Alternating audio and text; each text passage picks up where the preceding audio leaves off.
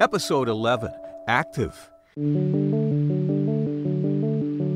We start this Tell Me a Story podcast with a quote from General George S. Patton. He said, An active mind cannot exist in an inactive body. Our first story dives into the motion of the ocean. We met two women who have active careers. They are in a select group of female surf photographers.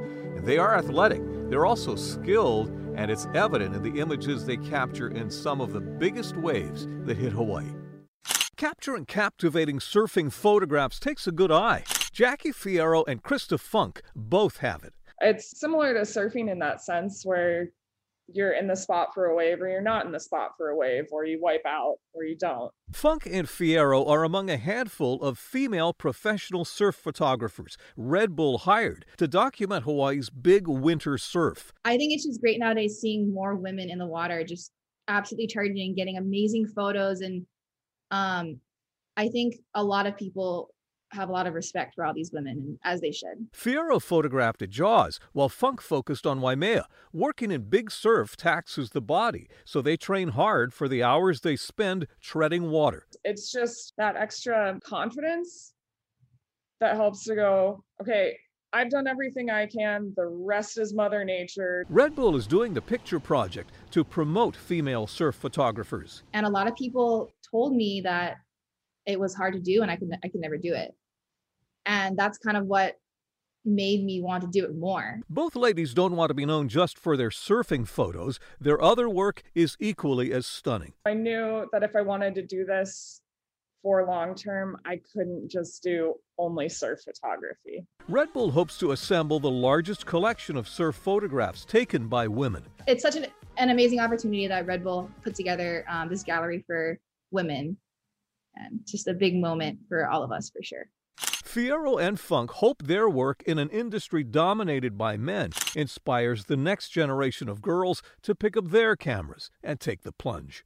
You cannot get more active than these two gals, and they are two of about five that Red Bull hired to document the big wave surf and to uh, gather all these photographs into this big collection that they're hoping to gather and make available for people to see on the Red Bull website. Extraordinarily hard work. They are in the monster surf. That's where they were uh, tasked with going to Jaws on Maui and also the big spots on Oahu where the winter swells come in. And sometimes they're in the water treading water, and other times they're on the back of jet skis. It's tough too because of the fact that it's a male dominated industry.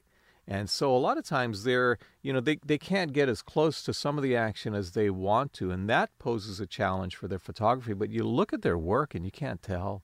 You know, they might be on the jet skis that are behind the jet skis that have the, the really well known male photographers on them, but they're still capturing really awesome photographs. And it's not just the surf photography, too. I was so impressed by their other photography. They're just talented. They have very good a very good eye. Jackie's background's interesting. Her mom is a photographer too, uh, who focuses on on uh, sunsets and sunrises and things. And Jackie, because she loves the ocean, took that a step further, and she got the the water housing for a camera and got out in the water and started doing that and making friends with the surf photographers that are, that are out there, getting advice where to go. Uh, where to station herself, and that's how she kind of broke in. Krista's another story. She comes from a Coast Guard background, a very athletic gal. And they say that she is out running with weighted belts on the sand before the surfers even get out there for the early call. She is very, very devoted to, to the craft, and they're both very physically fit. You have to be because of the time you spend in the water. And Krista told, told me a really interesting story about being in a situation in one of the surf spots where it was early on in her surf photography career, and she was close to another photographer, a man, and a, and a wave broke on them both and pushed him into her, and she dislocated her shoulder in the in the water. And when she came back up, she was hit by another wave, and she said, fortunately, that wave snapped her shoulder back into place. It's rugged work. They love what they do, and it's evident in their in their work. They enjoy being in the water. They enjoy their subject, which is surf photography, really for their careers. They just enjoy the whole feeling of it. Their their office is a playground for them. Well, when physical activity joins a stimulated mind, that is a powerful one two punch. A Big Island program combines both, and it helps teenagers who need guidance find a productive path for their lives. At the Big Islands Youth Challenge Academy, cadets learn discipline and how to develop themselves. Ku'ule Kekuewa is the deputy director. I know this program works. I have seen it in my own family, and I have seen it with all the youth that come here. Sliding down the line! Sliding down the line! The military style program covers 22 weeks of training for teens who need guidance. They work on projects, earn a high school diploma, and plan for the rest of their lives. I see myself as a working man, providing for my family, independent, reliable. A post residential phase monitors their progress. Taryn Summers graduated in 2019. Youth Challenge showed me that there's a consequence for everything you do in life. Whether it be good karma or bad karma, you're going to get it. There are two Youth Challenge programs in Hawaii one on Oahu and this one in Hilo that works with Big Island youth and teenagers from the neighbor islands. I plan to either try out college for piloting or mechanics, or I plan to join the military. After 11 years and hundreds of cadets, this could be the Hilo Academy's final class. Youth Challenge is under the State Department of Defense, which is dealing with budget cuts. Graduate Levi Wilshine hopes lawmakers find the money to keep it going. Every time I think of Youth Challenge and everybody that I know, they just think positive things because they know how much it helps the youth and the community. Today, we celebrate a stepping stone towards your promise to change. About 60 cadets are enrolled in the 2021 class. For the next five months, they'll focus on putting their lives in order. We're here to help these youth become confident, start making goals for themselves. That includes taking steps in the right direction. They said that they're not making soldiers, but they are molding lives. And it gives teenagers a chance to take action on their own behalf. Hundreds of youth have gone through the Youth Challenge program in Hilo. And it's not just youth from the Big Island, but they bring in youth from other islands Kauai, Maui, Molokai, and some from Oahu too.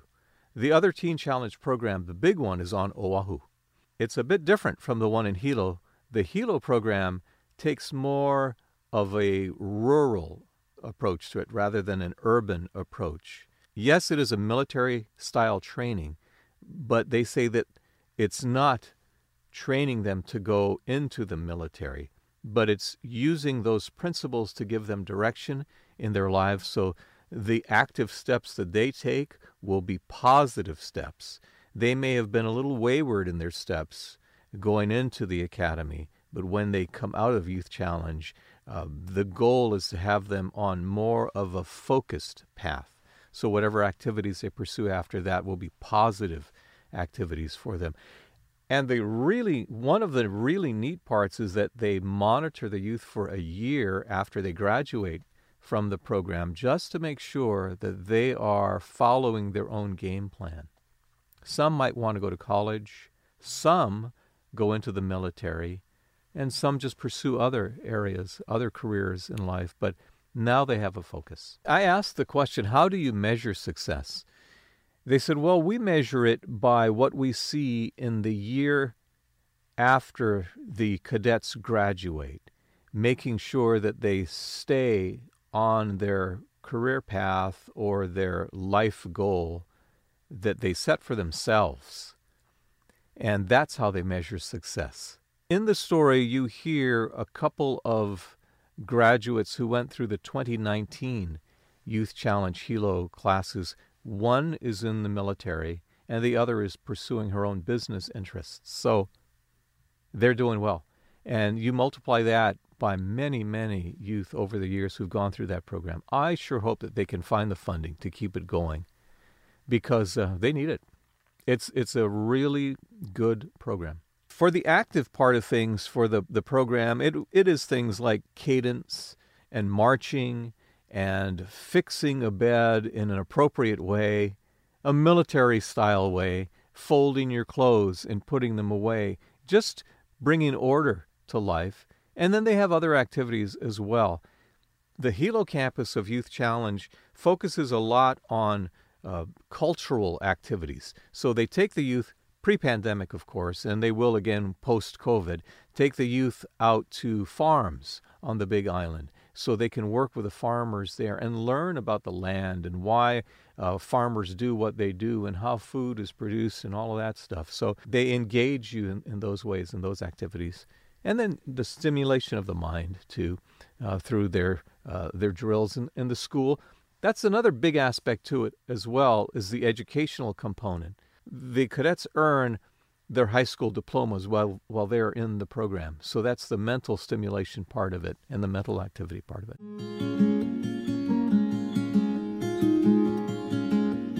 That leads to our next story. This one is about an endurance athlete and a family man who was diagnosed with an aggressive form of cancer. But Colin Clark underwent an intricate surgical procedure that got him back on his feet.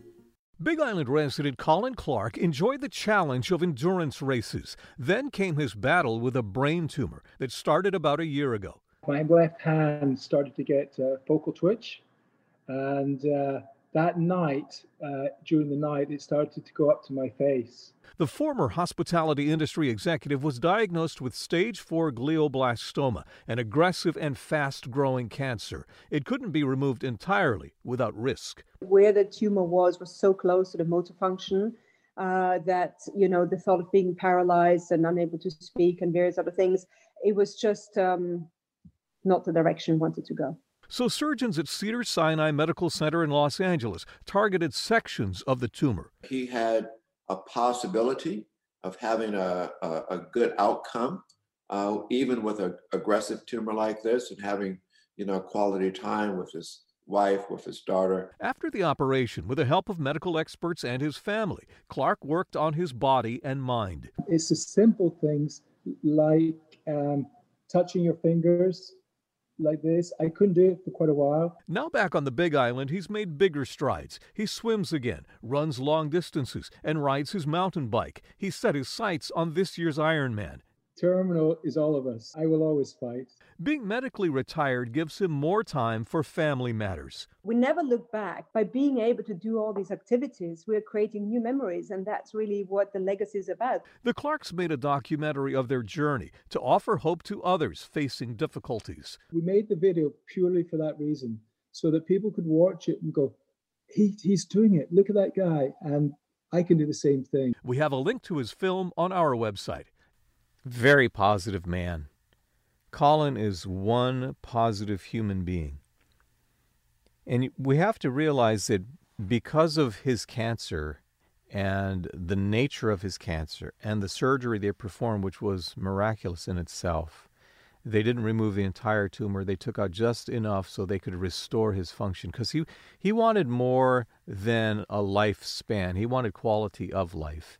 And so he um, he underwent that particular type of surgery so he could get back on his feet. But it took many, many baby steps to get there, and his activities were limited. His active lifestyle changed dramatically. He had to learn how to do things again, like tie his shoes, button the buttons on his shirt, use a fork, a knife, and a spoon, rebuild the strength in his hands again and the coordination in his body. It's a miracle to see where he came from in the hospital bed at Cedar Sinai to where he is now and able to swim long distances and bike and run again. He's an amazing man. I think because of his lifestyle before the cancer diagnosis and before the surgery, his active lifestyle helped him to recover and helped him to stay motivated because he always had that vision that I'm going to walk out of this hospital. He told me that he went in on a hospital gurney and he went out on his own two feet. And that's what his goal was. He didn't want to. He wanted to be able to do that, and that was a big accomplishment for him. Colin is retired. He's retired, so he said that gives him a lot more time to spend with his family. And every minute, every minute is very important to Colin, his wife, and his daughter. Uh, family time has become very important to them. Ha- being given each day as a gift is very important for the three of them. So they do a lot of activities together, and he involves his wife in a lot of the activities that he does. She's also, uh, in a way, an endurance athlete too, so they can partner with that with the runs and the and the cycling and the swimming. So his life is very full.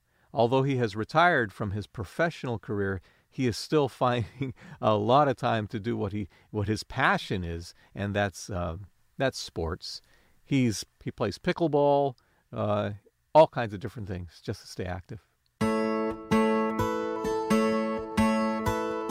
Final story is about a young boy who is actively taking a stand to help people who have epilepsy.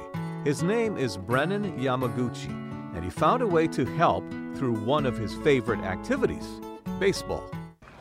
There you go. Go, go, go, go, go! Baseball is a team sport, and Brennan Yamaguchi is a team player. It's really evident off the field. A few years ago, she was diagnosed with epilepsy. He's talking about a classmate. Her condition moved him to help people who have epilepsy. I just did some research on it and then thought to, since I loved baseball and her family loved baseball, to do some baseball games. With his parents' help, Brennan convinced coaches and other teams in his league to hold seizure awareness games to spread the message. He's one of those kids that's very helpful. He, he likes to help his friends, or he actually wants to help everybody. Senator Glenn Wakai heard about Brennan's epilepsy efforts and got involved. He thought we could do a bill and we did a bill for epilepsy and seizures. Brennan's bill was introduced last year. It calls for businesses to post signs in the workplace with instructions on how to help someone who is having a seizure. Brennan testified, but the bill was sidelined because of COVID,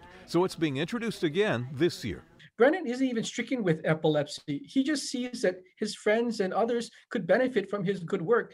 And, you know, from a lawmaking standpoint, that's the kind of person that you want to help cultivate, support, and nurture. Brennan is a sixth grader at Maryknoll School. Baseball is his pastime, but making a difference is his passion. It just was good to know that what we're doing is reaching other folks in, in the community. It makes me feel good and happy that I'm helping people. If you want to follow Brennan's bill or offer testimony, it's Senate Bill 936. Brennan hopes a lot of people join that team.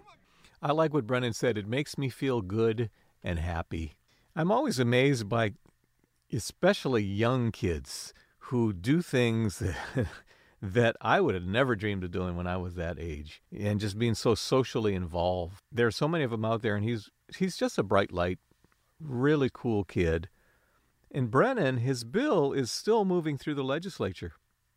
It's in the Senate and it's headed his bill is still moving in the legislature, so there's a really good possibility that it will become a law this time around. Very matter of fact, a very good interview.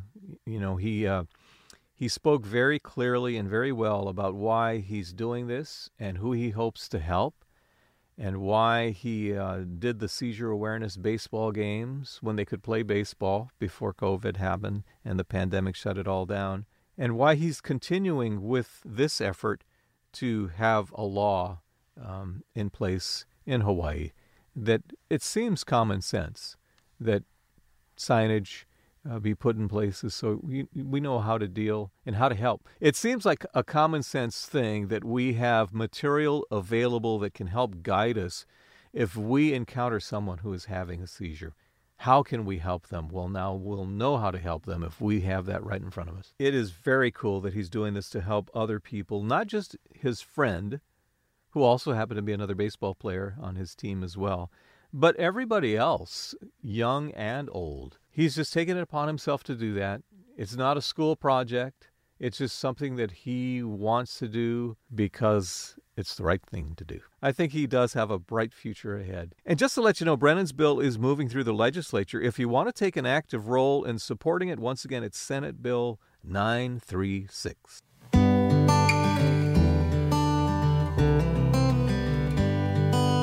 Before we go, one last quote. This one from Albert Einstein. He said, Life is like riding a bicycle. To keep your balance, you must keep moving. Thanks to podcast producer Davis Pittner for putting this all together. I'm Jim Mendoza. Check out my television stories on Hawaii News Now's First at 4 newscast on KHNL. See you next time.